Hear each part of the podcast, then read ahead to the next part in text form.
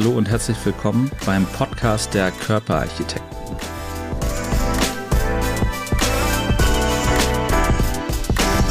Herzlich willkommen wieder bei den Körperarchitekten. Unsere neue Podcast-Folge heute am Freitag dreht sich um das Thema Männer. Männer und plastische Chirurgie, Männer und Ästhetik. Geheimnisse, was ihr wissen wollt, was vielleicht sich keiner traut zu fragen, womit man als Mann zum plastischen Chirurgen geht und worüber man mit niemandem reden möchte. Wir reden darüber ganz direkt und offen und das mit meinem lieben Kollegen und Partner äh, Dr. Jochen von Freihold. Herzlich willkommen, Jochen, schön, dass du wieder dabei bist. Timo, vielen Dank für deine Einladung. Ich freue mich auch hier zu sein. Und wir haben ja ein spannendes Thema heute. Ja, aber total. Ne, nachdem das gut angelaufen ist und wir ein super tolles Feedback bekommen haben von den Zuhörern, da dachten wir, ja, weiter im Text. Heute sind 14 Tage wieder rum und alle 14 Tage wird ja fleißig gepostet. Wir sind wieder im Tortue in unserem kleinen Podcast-Studio. Heute deswegen Männerästhetik. Ja, wie hoch ist der Männeranteil in der ästhetisch-plastischen Chirurgie? Ich werde häufig gefragt tatsächlich, wie viel kommen denn da?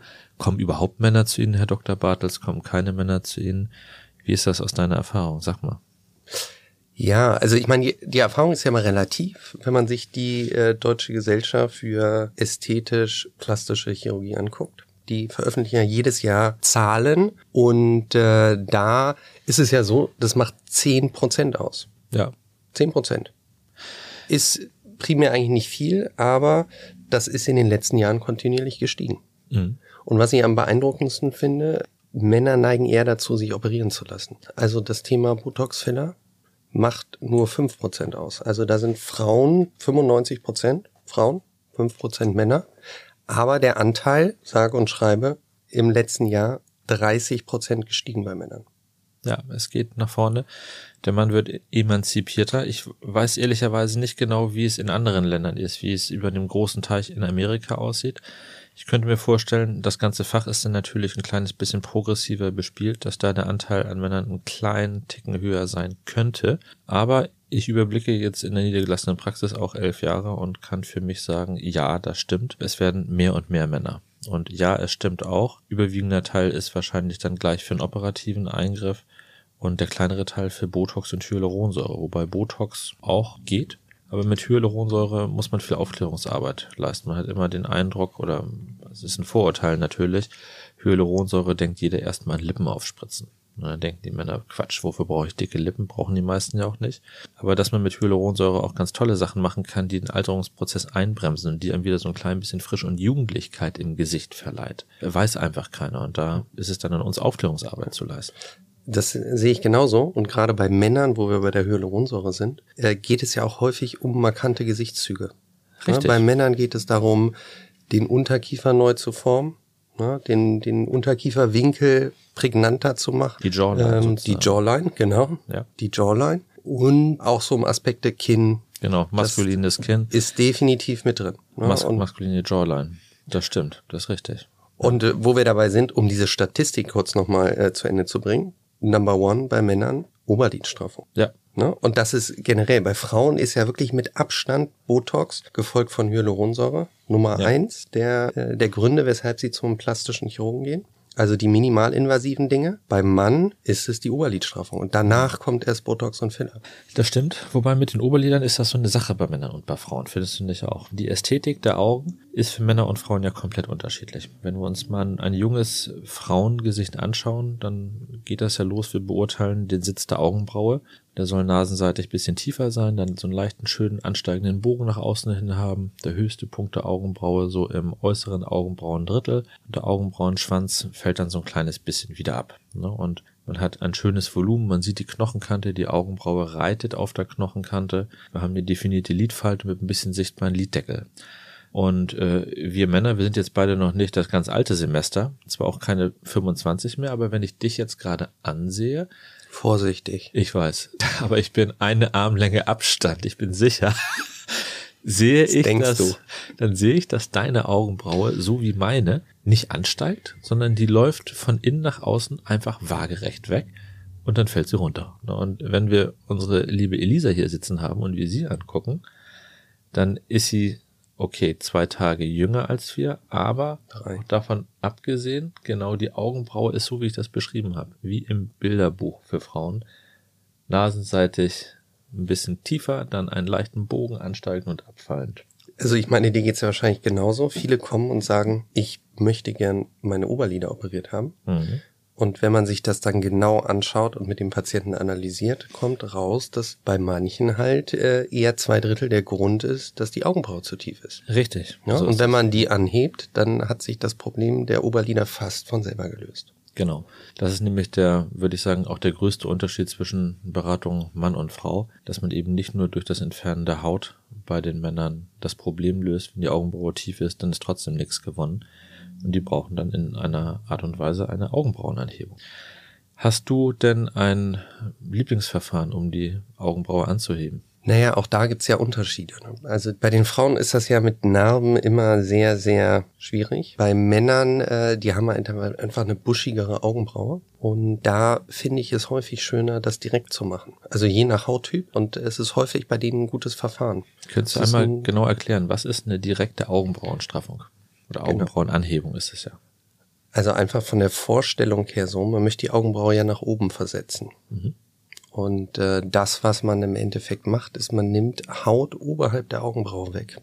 Mit dem Nachteil natürlich, dass man das Ganze zusammennähen muss und eine Narbe direkt oberhalb der Augenbraue hat. Also genau am haarigen Übergang sozusagen. Genau am haarigen Übergang. Das ist natürlich das, was Frauen eher nicht wollen und deswegen unterscheidet man dann auch den indirekte Augenbrauenlift wo man oben im Bereich der Haargrenze an der Seite im Schläfenbereich den Schnitt setzt und dann tiefere Schichten im Endeffekt rafft, wo dann indirekt die Haut und damit auch die Augenbraue mit nach oben versetzt wird. Ja, ist natürlich ein bisschen invasiver, ein bisschen aufwendiger, gar keine Frage. Und braucht dann auch eine Narkose? Der Hauptunterschied, ne? Ja. Für Männer ist das etwas, naja, eine lokale Betäubung und dann äh, ist das eine OP, die relativ zügig erledigt ist. Ähm, und äh, das andere ist halt schon schmerzhafter, man bewegt sich in tieferen Schichten. Und das ist nicht so einfach mit einer lokalen Betäubung zu tun. Ich werde das nicht vergessen, als ich anfing, da war ich noch Student und habe an meinen, immer wenn ich Zeit hatte von der Uni, bei einem ganz alt eingesessenen plastischen Chirurgen hier in Hamburg, Hans Backmann, Hosp ja, was heißt hospitiert, ich habe zugeguckt als studentische Hilfskraft. Ich habe da auch meine ersten Stirnliftings gesehen tatsächlicherweise. Und das war äh, super interessant. Über einen Schnitt von Ohr zu Ohr durch die Haare quer durchlaufen, sogenannten koronaren Zugang, runter bis auf den Knochen, alles gelöst bis nach vorne, bis man die Augenhöhle sah, wo das ganze Gesicht, das ganze, die ganze Stirn nach oben gezogen und so eineinhalb Zentimeter Haut entfernt. Das war schon ganz cool. Und das hebt natürlich wahnsinnig die Augenbrauen an, auf die gesamte Länge gesehen. Aus heutiger Sicht, wo ich mich sehr intensiv mit dem Gesicht beschäftige, sehe ich das sehr viel strenger von der Indikationsstellung für genau dieses Verfahren, weil ich glaube, was nicht passieren darf, ist, dass der innere Aspekt der Augenbrauen angehoben, zu weit angehoben werden darf, sonst hat man so einen erschreckten Look, als ob man Geist Eyes. sieht. Spooky Eyes, genau so ist das. Ne? Die frühe Daniela Katzenberger, würde ich sagen. Ja. Ich meine, das sind die Bilder, die man in den Medien kennt, wo man denkt, genau. oh Gott, hat derjenige. Der wurde operiert. Gesehen. Ja, ganz fürchterlich. Das darf nicht sein. Also es ist ein, ein wohldosiertes Maß muss schlussendlich erfolgen. Koronare Lifte zu einem im Vergleich zum Schnitt über dem Haarrand. Wie siehst du das? Gibt es da was, was du bevorzugst oder äh, bezüglich der Indikationsstellung? Wo ist die Narbe am besten platziert? Ja, das hängt ja immer ganz davon ab, was man für einen Patienten hat. Also das sind ja Fälle, die sich äh, ganz, ganz genau überlegen. Und ich glaube auch, das wird nachher viel zu speziell, jetzt hier in unserer Sendung, dass Patienten das gar nicht so unbedingt nachvollziehen können. und ähm, das äh, ist in dem Sinne denke ich mal, gehen wir jetzt schon fast ein bisschen zu tief rein. Schon Aber es gibt natürlich. Ja. Ich wollte dir jetzt kein Augenbrauenanlegung aufschwatzen. Ja, ich glaube, ich stelle mich mal so in den nächsten fünf Jahren bei dir vor. Dann können wir da nochmal drüber reden. Okay. Kurz bevor es in Urlaub geht. Ja, aber zurück zur Indikationsstellung. Äh, Patient kommt für die Oberlidplastik und man macht dann tatsächlich was ganz anderes. Das ist etwas, was häufig passiert. Zumindest bei mir auch in der Beratung, was ja auch verständlich ist, weil man als Patient überhaupt gar keine Ahnung davon hat, was ist notwendig, was ist die eigentliche Ursache, wie setzt sich das Ganze zusammen. Ich denke mal, das ist auch gerade das Wichtige, ne? dass man zu jemandem geht, der gut ausgebildet ist und ähm, da auch die Unterschiede erkennt und vor allen Dingen, dass äh, man sich genug Zeit nimmt. Ich finde es ganz, ganz wichtig, dass Patienten ja auch verstehen, wie unsere Beratung aufgesetzt ist. Die sollen ja diesen Entscheidungsprozess, der sich ja bei uns automatisch im Kopf abspielt, ja, der ja innerhalb von Sekunden stattfindet, für den muss man sich ja Zeit nehmen, dass Patienten das nachvollziehen können. Die kommen ja mit einer Vorstellung, das haben sie gegoogelt, das haben sie sich genau angeschaut und plötzlich steht jemand vor ihnen und sagt, das machen wir ganz anders. Ja, und dann ist man natürlich im ersten Moment immer so, dass man denkt, da habe ich mich jetzt Stunden mit beschäftigt, habe das alles gegoogelt, ja, und der sagt was ganz anderes.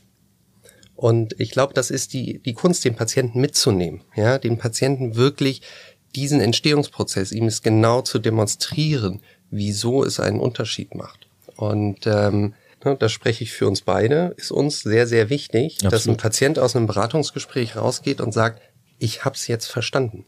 Ja, ich weiß, woran es liegt, ich weiß, was für Möglichkeiten ich habe und was es dann nachher auch bedeutet. Habe ich Narben? Wie kann ich das anders machen? Und genauso wie mit dem indirekten und direkten Augenbrauenlift habe ich natürlich auch verschiedene Möglichkeiten. Durch das indirekte Augenbrauenlift kann ich die Augenbraue ja nicht so weit hochziehen, wie ich das durch das direkte könnte. Ja, das stimmt. Und es wird noch viel komplizierter, auch gerade im Bereich der Oberlider. Ich hatte jetzt heute gerade eine Anfrage äh, eines, eines Patienten über eine Kollegin für eine Korrektur der Oberlider. Und ähm, nach Durchsicht der Fotos konnte man per Ferndiagnose schon sagen, dass eigentlich überhaupt nicht die Oberlider betroffen waren. Jedenfalls nicht im Sinne einer klassischen Oberlidkorrektur sondern dass eine Lidheberschwäche vorliegt. Also eine Lidheberschwäche bedeutet, dass die Wimpertkante mit dem gesamten Lid zu tief hängt und dadurch Teile der Pupille verdeckt. Das also kein Hautüberschuss ist, sondern das Augenlid selber. Kleines bisschen wie bei Bud Spencer früher. Und dann genügt es eben nicht Haut wegzuschneiden, so viel bis das Auge offen ist. Das funktioniert nicht, sondern es muss der Lidhebermuskel letzten Endes gekürzt werden in der Tiefe, damit das Auge weiter offen ist. Und das sind vollkommen zwei Paar Dinge. War das nicht Karl Dahl? Und ja, Karl Dahl hatte tatsächlich auch eine, eine einseitige Lidptosis, richtig, Lidramptosis, das ist vollkommen richtig. Also dem hätten wir auch nicht helfen können, dadurch, dass wir nur die Haut entfernen, sondern der braucht ein etwas aufwendigeres Prozedere, muss man sagen. Das stimmt. Hyaluronsäure im Bereich um die Augen herum bei Männern. Botox um die Augen herum bei Männern. Man liest hin und wieder mal Einsatz von Hyaluronsäure, zum Beispiel um die Augenbraue anzuheben. Ich habe da tatsächlich, ich mache das nicht. Ich habe auch noch nie richtig gute Ergebnisse mitgesehen und habe manchmal den Eindruck, dass sowohl die liebe Industrie als auch irgendwelche Kurse Sachen bewerben, die in Praxo nicht so richtig gut funktionieren.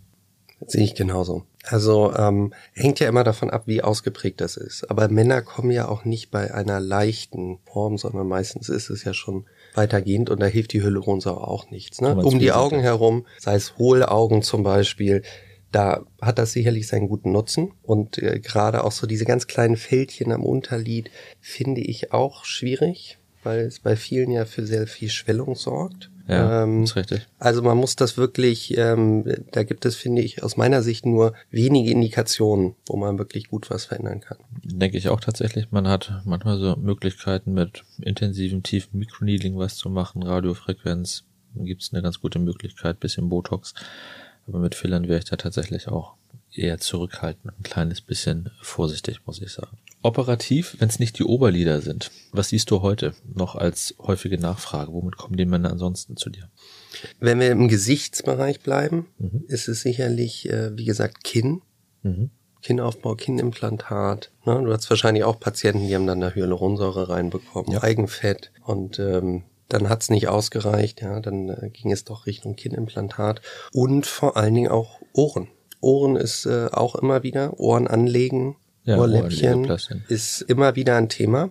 Das klingt verrückt, ne? Ohrläppchenkorrektur. Aber tatsächlicherweise, ich erinnere mich da auch sehr gut, dass manchmal kommt so ein ganzer Schwung an Patienten mit ausgerissenen Ohrläppchen, großen Ohrlöchern, langen Ohrläppchen, angewachsenen Ohrläppchen, schiefen Ohrläppchen, die natürlich auch fachgerecht korrigiert werden müssen. Auch so ein kleines Ohrläppchen ist nicht einfach abschneiden und zusammennähen, sondern es gibt ganz diffizile Techniken, wo die Narbe platziert wird und wie man es macht, damit es hinterher optisch richtig gut ist.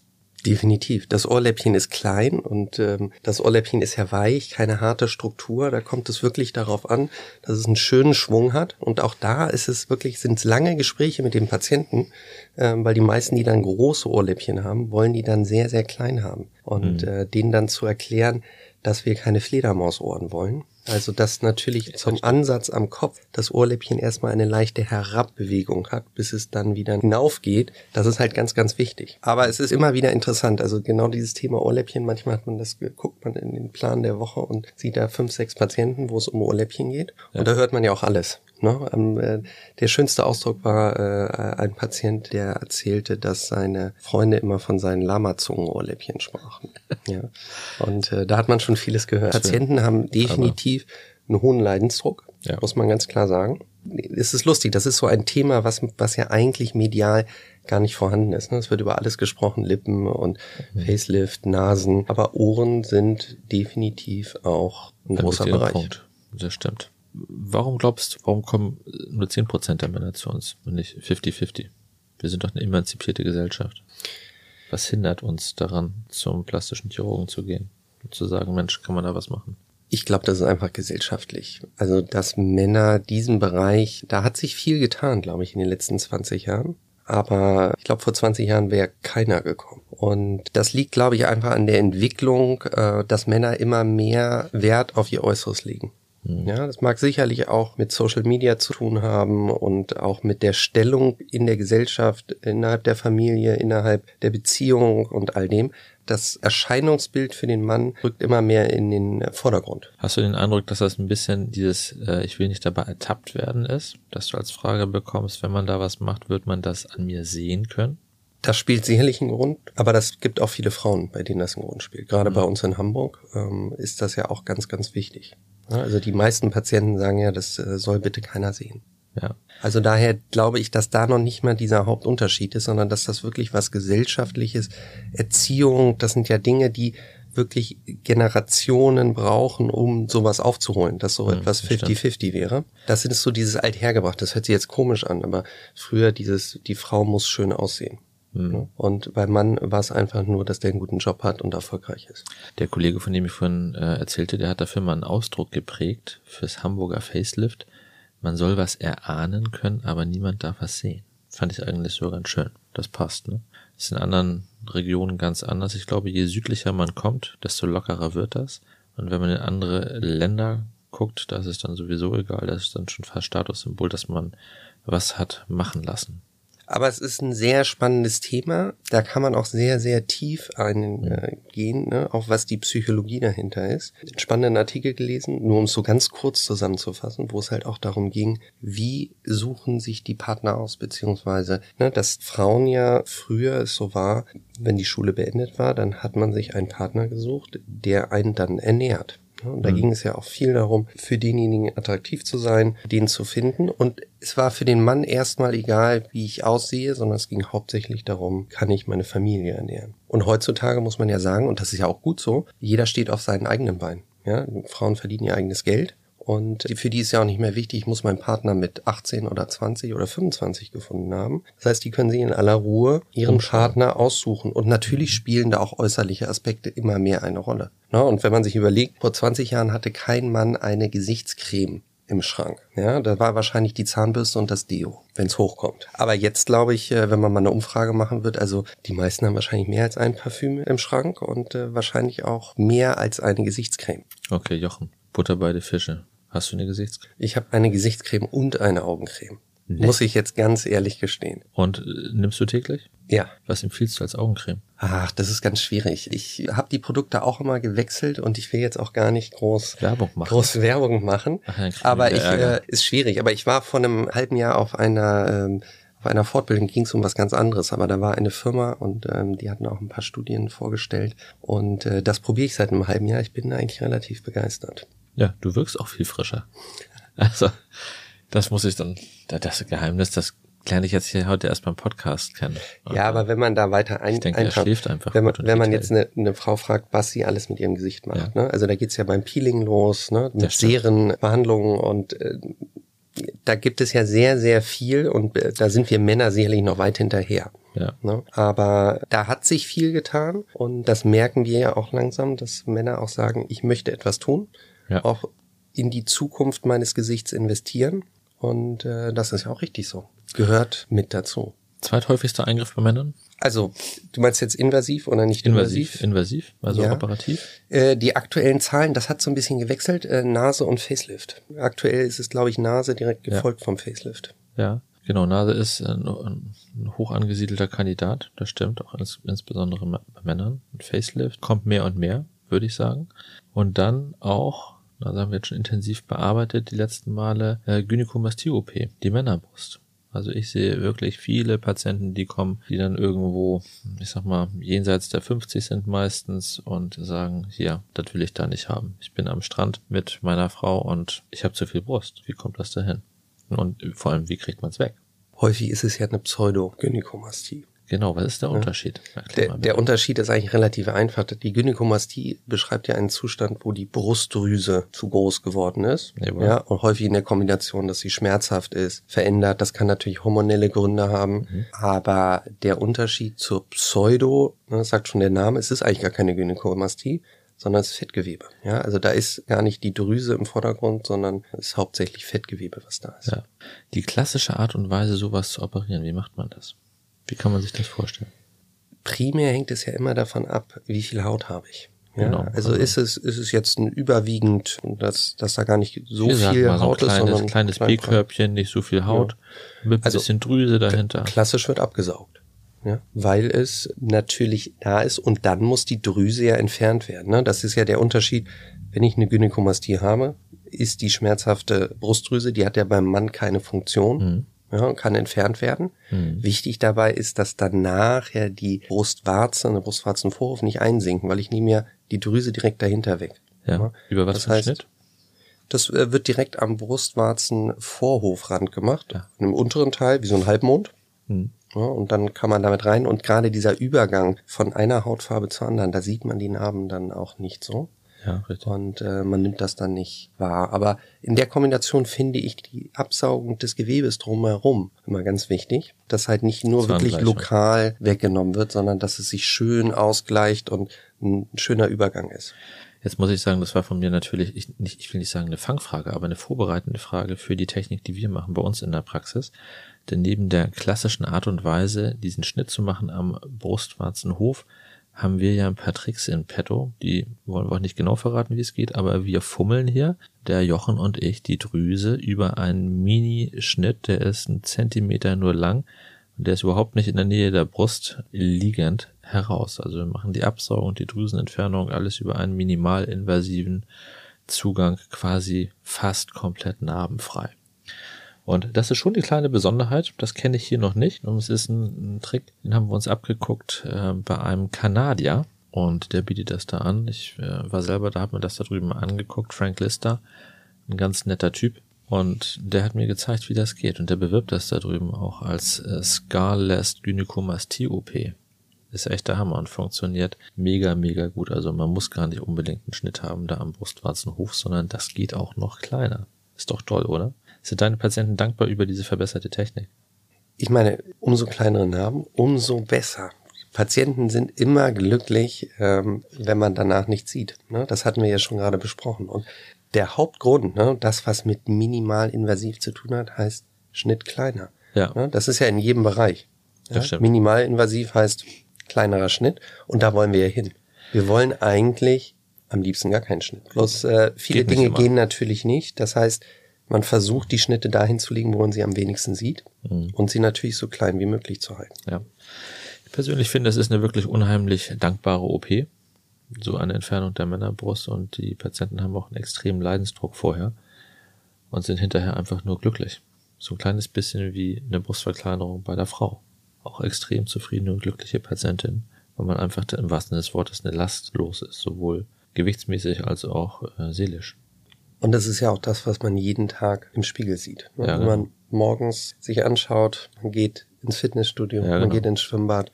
Es ist ja immer der Bereich, der ja doch irgendwie betrachtet wird, ne? mit dem man im Zweifel nachher immer unzufrieden ist. Genau, und da kommen wir jetzt, auch das ist eine super Vorlage auf ein ganz intimes Thema eigentlich, ne? Fitnessstudio und seelische Belastung. Es gibt ja noch andere Veränderungen bei den Männern. Ne, wenn man Oberkörper frei trainiert, den stählernen Körper, und hat dann eine, eine sichtbare Trichterbrust tatsächlich. Trichterbrust, äh, das kennt, glaube ich, fast jeder, wie es aussieht. Nur die meisten wissen nicht, wie es sich äh, beziffert, ist letzten Endes ein tiefer liegendes Brustbein. Es sieht so ein bisschen aus, als ob man das Brustbein eingedrückt hat nach innen. Das kann wenig ausgeprägt sein, das kann sehr stark ausgeprägt sein, als ob man eine ganze Faust geparkt hat in seinem Brustkorb und führt natürlich sowohl ästhetisch als auch manchmal funktionell zu Einschränkungen. Und da gibt es dann verschiedene Möglichkeiten, das zu korrigieren. Wann ist denn eine ästhetische Korrektur möglich und wann muss man sagen, nee, hier muss ein Thoraxchirurg bei? Das lässt sich eigentlich relativ einfach beantworten und äh, diese Entscheidung wird meistens schon in der Jugend getroffen. Entscheidend ist ja, dass dadurch, dass das Brustbein nach innen eingedellt ist, dass natürlich all das, was wir im Brustkorb innen drin haben, und das sind natürlich die beiden wichtigen Organe Lunge und Herz, in ihrer Funktion eingeschränkt sind. Ist ganz klar, wenn das Brustbein weiter nach unten kommt, dann ist natürlich weniger Platz für Herz und Lunge. Also im Zweifel kann ich die Lunge nicht so weit entfalten und äh, das Herz hat nicht genug Platz. Und äh, das kann man natürlich im Rahmen von Lungenfunktionsuntersuchungen, Belastbarkeit und all dem testen. Ne? Und wenn das beeinträchtigt ist, dann äh, sollte man sicherlich einen Thoraxchirurgen aufsuchen und das beheben lassen, aber das ist in den seltensten Fall. Ja, das ist es. notwendig. Und ich sehe es leider traurigerweise auch ganz, ganz häufig, dass Patienten dann thoraxchirurgisch operiert wurden, obwohl sie eigentlich dort gar keine Defizite hatten. Und diese OPs, die da durchgeführt werden, das sind ja, da werden ja teilweise so Stangen eingebracht, die in dem Raum, wo, kommen, genau, ja. wo Herz und Lunge sehr, sehr nah sind, die eine Biegung haben und den Brustkorb im Endeffekt aufbiegen sollen. Genau. Und das ist schon relativ komplikationsbelastet. Nennt sich OP nach Nuss werden Titanbügel von hinten hinter die Rippen eingebracht und an den Rippen verschraubt. Die bleiben doch mindestens zwei Jahre drin.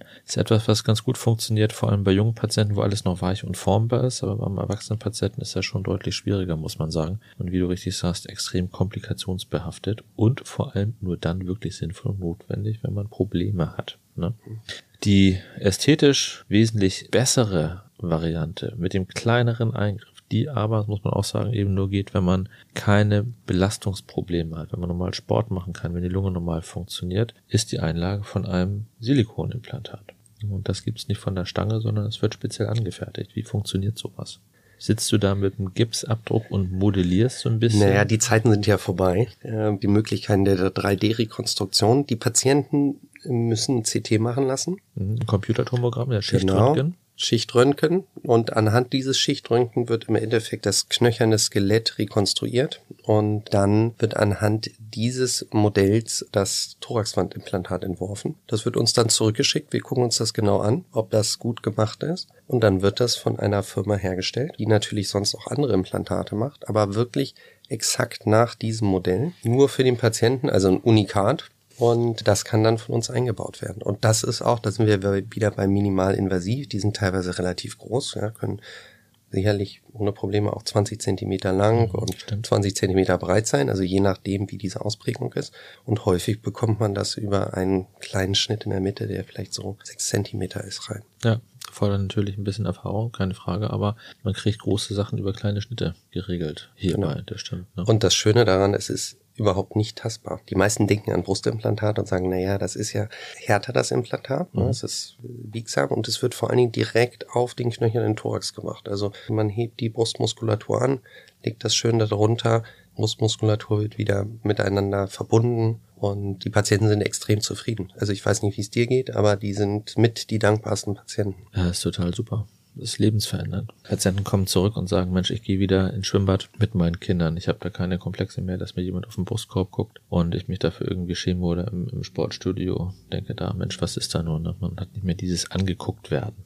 Was man auch äh, erwähnen muss, ist, dass diese Implantate bleiben lebenslang drin. Die müssen niemals gewechselt werden. Das Thema, was bei Brustimplantaten für Frauen manchmal noch der Fall sein kann, eine sogenannte Kapselfibrose zu entwickeln, also eine narbige Verhärtung um die Implantate drumherum. Das gibt es hierbei nicht, denn die sollen richtig hart eingeschaltet werden, um ortsständig zu bleiben. Also dass man eben das Gefühl hat, wenn man darauf drückt, das handelt sich einfach um Rippen und um den Brustkorb. Dann ist außer einer kleinen Narbe im Zweifelsfall nichts mehr sichtbar von dem Defekt. Aus meiner Sicht ist auch das optimale Verfahren. Bei ja. Patienten, wie gesagt, die keine funktionalen Probleme haben Ja. Ähm, und äh, ein überschaubarer Eingriff, überschaubares Risiko. Vor allen Dingen, wenn man das im Verhältnis zu der OP nach Nuss setzt, äh, die gerade erwähnt wurde. Wie lange operierst Spannend. du für sowas? Also immer ein bisschen abhängig Hängt von der Implantatgröße, klar.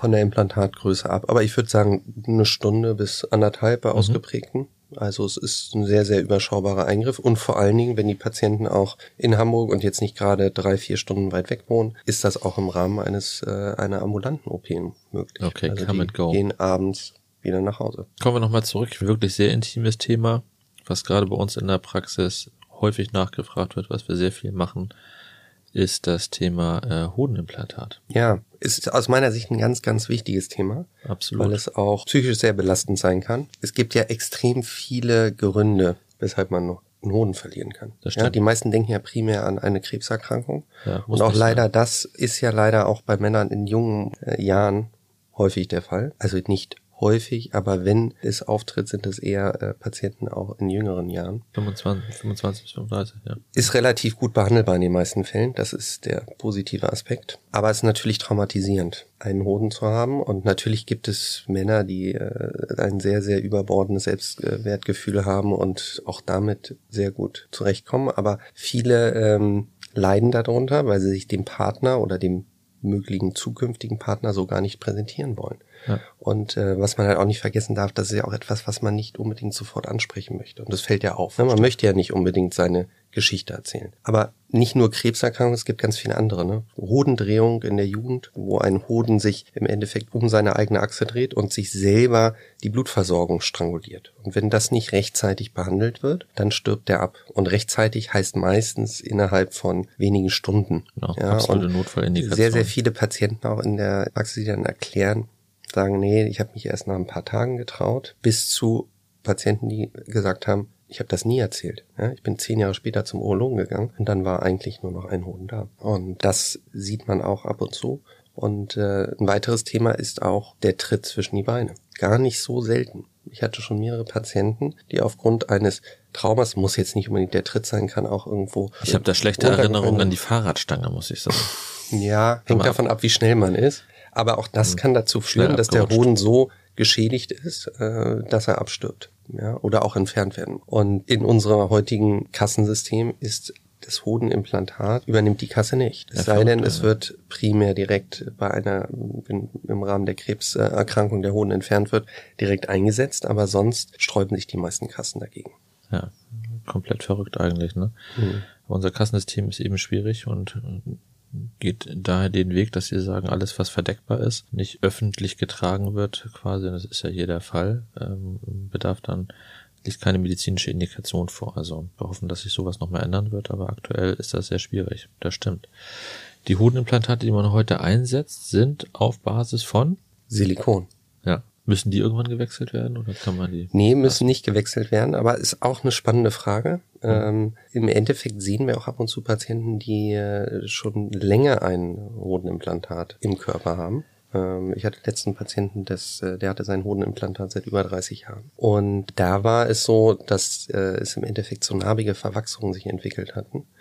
Ähm, und da konnte man auch die Aufhängung mit dem Faden, dem es teilweise fixiert wird, das konnte man so ja. richtig narbig tasten. Und bei diesen Patienten, und das sind wirklich Einzelfallbeschreibungen, war es auch so, dass das Implantat im Endeffekt verhärtet tastbar war, also richtig im Sinne einer Kapselfibrose. Und natürlich in solchen Fällen muss es entfernt werden. Oder sollte man es entfernen, wenn es dem Patienten Schmerzen macht? Mhm. Ist ja primär erstmal nichts Bösartiges. Aber per se sind diese Implantate, haben eine lebenslange Haltbarkeit. Ich glaube, dass diese Verhärtung, die du beschreibst, gerade mit diesem narbigen Tastbefund im Wesentlichen davon herrühren, auch wie operiert wird und ob man es fixiert. Da gibt es zwei Lager. Die Implantate haben eine kleine Öse, wo man sie festnähen kann, damit die sich in der Lage eben nicht verändern und tief in der Tasche bleiben. Ich persönlich mache das lieber anders, dass ich über dem Implantat äh, die Tasche zunähe, aber selber das Hodenimplantat frei flottieren lasse. Also es wird nicht fixiert, es kann sich wie ein normaler Hoden ein bisschen bewegen, hin und her rotieren, verschiedene Positionen im Raum annehmen und diese Beweglichkeit trägt eben dazu bei, dass es nicht komplett ortsständig ist und wir da auch keinen zusätzlichen Fremdkörper wie einen permanenten Faden haben, der irgendwie zu Vernarbungen neigt. Definitiv, da sind wir uns, glaube ich, auch einig, weil das ist ja viel natürlicher. Ne? Also der normale Hoden bewegt sich ja auch und äh, gerade der Hodensack hat ja eine Bewegung nach oben, nach unten und wenn es da eine Fixierung gibt, dann äh, wirkt das natürlich sehr, sehr unnatürlich, ganz klar. Ja. Aber um nochmal auf diesen Patienten zurückzukommen, der war relativ differenziert. Ja. und äh, konnte wirklich sagen, dass er erst seit zwei Jahren diese Verhärtung getastet hat. Und das kann natürlich im Rahmen einer Kapselfibrose schon auftreten. Ja. Ja, ne? also natürlich ist es dann schwierig, was ist jetzt Narbe oder was ist wirklich eine Kapselfibrose, die entstanden ist. Im Zweifel sagt es uns dann natürlich erst nach dem Ausbau der Pathologe, wenn er das richtig unter Mikroskop sich anschaut. Aber da ist ja natürlich ganz klar, Hodenimplantate werden natürlich nicht so häufig eingebaut wie Brustimplantate und dementsprechend sind die Fallzahlen nicht natürlich auch viel geringer. Also ich mache das jetzt zehn Jahre, ich habe nicht eins ausbauen müssen. Ich habe das nie gesehen tatsächlich. Also es ist schon eine sehr langlebige Operation, wo auch die Patienten, wenn die zum Follow-up kommen, wirklich maximal davon profitieren. Ambulante Also es ist, geht noch nicht mal ums Aussehen. Also ich, ich merke ja. auch, dass bei den Patienten wirklich da äh, die Psyche äh, sich komplett verändert. Also da hatte ich schon alles von Patienten, die dann kamen nach acht Wochen und sagten, ich habe sechs Kilo abgenommen, ich habe ein ganz anderes Lebensgefühl, ich mhm. fühle mich aktiver ähm, in jeglichem Aspekt. Ambulante OP? Auf jeden Fall. Ja, ne? Ja, ist äh, ist ein kleiner Eingriff. Ist schön, das in Vollnarkose zu machen, muss ich sagen, aber definitiv ambulant und mhm. äh, man kann das auch in lokaler Betäubung machen. Ich finde es auch schöner, wenn man dabei schläft. Ansonsten müsste man, das nennt sich Penisblock, setzen einmal drum herum den ganzen Hodensack, alles einmal betäuben. Das ist dann schon ein bisschen pieksig da unten. Ähm, deswegen, wir haben die Möglichkeit, wir haben ein super OP-Zentrum, einmal hinlegen, schlafen legen, aufwachen und das ist fertig. Das ist also sicherlich die wesentlich elegantere Methode. Auf jeden Fall. Das war schon ein super Abriss für ganz viele wichtige Aspekte, aber das Hauptthema fehlt ja eigentlich noch. So der Prototyp der ästhetischen Operation. Auf jeden Fall. Und das ist das, was er auch in den letzten zwei Jahren den Hauptzuwachs erfahren hat. Und das sind die Fettabsaugung. Und ähm, das ist sicherlich in der Corona-Zeit mit richtig explodiert. Ne? Dass die Leute gesagt haben, ich muss was tun und da ging es nicht nur ums Gesicht, nicht nur um die Entwicklung da, sondern auch um Absaugung. Ja, das stimmt. Corona. Man konnte weniger Sport machen. Ich hatte neulich gerade ja das Interview mit dem YouTube-Star-Koch des Jahres 2022, Thomas Koch. Da haben wir uns ganz interessant unterhalten über Ernährung und wie das so geht und dass während dieser Zeit ganz viel Backvideos durch die Decke gegangen sind. Klar, und Kohlenhydrate backen gepaart mit wenig Sport heißt viele Kilos auf dem Laden. Ja, das ist einfach so. Kohlenhydrate machen glücklich. Aber ja, auf der anderen Seite Sport. Sport ist das Wichtige und das ist natürlich ja auch immer der Aspekt des Absaugens. Ne? Die meisten, die Patienten, die davon am meisten profitieren, sind die, die eine Ernährungsumstellung gemacht haben, die Sport gemacht haben und dann wirklich sagen, ich habe diese Problemzonen zurückbehalten und da möchte ich was tun. Aber Absaugen bei Männern ist gar nicht so unproblematisch finde ich, weil es wirklich sehr auf den Kasus ankommt. Und ich habe häufig die Situation, ein Patient kommt rein und sagt, Herr Bartels, ich möchte gerne meinen Bauch absaugen. Und du siehst eigentlich schon auf den ersten Blick durch das T-Shirt, kommt nicht in Frage. Und das ist die Situation, die alle kennen, die schon mal Strandurlaub gemacht haben. Mann, weiß ich nicht, mittleren Alters, schlanke Beine, kleiner Hintern, schlanke Arme und der Bauch sieht ganz prall und knackhart aus. Und da ist es dann eben so, ja, die haben auch ein bisschen Fett, unter der Haut, vor der Muskulatur, aber der Großteil des Fetts bei uns Männern sitzt auch mal leicht im Inneren des Bauchraums, das sogenannte Organfett. Und da kommen wir nicht ran mit der Absaugungskanüle. So tief sollten wir möglichst nicht stechen, ist nicht mehr unser Lager. Und da kann man nur sagen, tut mir leid, geht nicht. Aber natürlich so gute Zonen sind äh, die Love Handles, hinten Flankenfett. Es gibt auch Männer, die haben nur so ein bisschen Unterbäuchlein, da kann man es gut machen, oder eben an der Brust hast du eine bevorzugte Absaugungsmethode. Also Ultraschall, Laserabsaugung, Power assistiert mit äh, der Bodyjet mit Wasserstrahl, halbtrocken, trocken. Ja, also es gibt ja extrem viele äh, Möglichkeiten. In der Klinik haben wir immer sehr, sehr viel die Wasserstrahlassoziierte genommen. Mhm. Finde ich, das Gewebe wird häufig zu sehr überwässert. Mhm. Ähm, daher definitiv, es, es muss mit Tumeszenzlösung gearbeitet werden. Mhm. Die ist ja ganz wichtig, das ist den meisten ja bewusst, wenn man etwas absaugt. heißt einmal genau. erklären für die Genau, da, da, wollte ich gerade zu kommen, ähm, dass ich natürlich, wir können ja zu den Anfängen zurückkommen. Ne? Als man das äh, Anfang der 80er angefangen hat, hat man das, das nannte man Trockenabsaugen. Also genau. man hat nur einen kleinen Schnitt gemacht, hat äh, eine Kanüle reingebracht, unter Druck und hat versucht darüber die Fettzellen abzusaugen. Ne? Hat dann aber festgestellt, ich krieg riesen Hämatome, Blutungen. Ähm, es sind sogar damals in dieser Anfangsphase Patienten gestorben. Ja. Davon ist man ja lange weg. Ne? Und man weiß, braucht eine Kombination aus einem Betäubungsmittel, damit es äh, angenehmer ist, weshalb man das auch zum Teil noch nicht mal noch nicht mal eine Vollnarkose braucht. Und dann ganz ganz wichtig Adrenalin. Also ich brauche einen Stoff drin, der die kleinsten Gefäße eng stellt, damit es halt äh, keine Blutungen nach Blutungen gibt. Oder mhm. die zumindest nur minimal. Dann hängt es natürlich davon ab, je nach Körperregion, was nehme ich für Kanülen. Die gibt es natürlich in verschiedenen Stärken. Und dann ist der nächste Aspekt ja, was macht die Haut danach? Da gibt es ja viele interessante Entwicklungen. Ja, wenn wir jetzt uns über Bodytight zum Beispiel unterhalten. Genau, richtig. Die sicherlich diese Möglichkeit noch viel attraktiver machen. Ja, ja. weil das ist natürlich klar, wenn ich irgendwo Volumen rausnehme, dann ist die Hülle natürlich im Zweifel zu groß für das, was überbleibt. Und daran ist man ja all die Jahre immer gescheitert. Man ist dann, man brauchte dann im Zweifel eine Straffungsoperation. Straffungsoperation heißt ja immer eine Narbe, mhm. die im Zweifel gar nicht so klein war. Mhm. Genau, muss nicht sein, immer sehr befundabhängig. Ne, aber moderne Verfahren, die die Haut gleich bei der Operation zurechtschrumpfen können, sind natürlich ein ganz klarer Schritt in die richtige Richtung. Das muss man schon sagen, das stimmt. Ähm, wie lange braucht man bis zum Endergebnis? Was erzählst du deinen Patienten? Nachbehandlungsphase, wann ist es fertig? Das braucht relativ lange. Also äh, danach ist natürlich auch wichtig, konsequente Nachbehandlung zu machen und äh, in, im Zweifel dauert es vier Monate, bis die Patienten dann, bis der Körper die ganzen Umbauprozesse stattgefunden haben. Also ein bisschen Geduld muss natürlich auch mit dabei sein, aber die ist es definitiv wert. Patienten sind schon extrem glücklich, wenn man die Körperform, die Körperschwingungen wieder in schöne Formen bringt. Genau, wir sind wie Leonardo da Vinci, nur nicht mit der Marmorpfeile, sondern mit der Fettabsaugungskanüle. Ein kleines bisschen hat es wirklich einen gestalterischen Aspekt. Die Zeit ist wieder wie im Flug vergangen. 54 Minuten 34. Wir müssen die Outtakes rausschneiden. Es war ein sehr schönes Gespräch mit dir. Vielen Dank für deine Zeit am Freitagabend. Wir haben es ja heute aufgenommen und es wird dann auch wieder freitags gepostet. In 14 Tagen geht's los. Wir hoffen, es hat allen Hörern gefallen. Schreibt uns doch mal in die Kommentare, was sind eure Fragen an uns? Was würdet ihr euch thematisch gerne mal vorstellen? Ansonsten werden wir weiter einen aktuellen Mix haben aus ästhetisch-plastischer Chirurgie, auch mal aus Randbereichen, so dass wir versuchen, ein interessantes Potpourri zu liefern. Jochen, ich wünsche ein schönes Wochenende. Vielen Dank. Ich danke dir, Timo.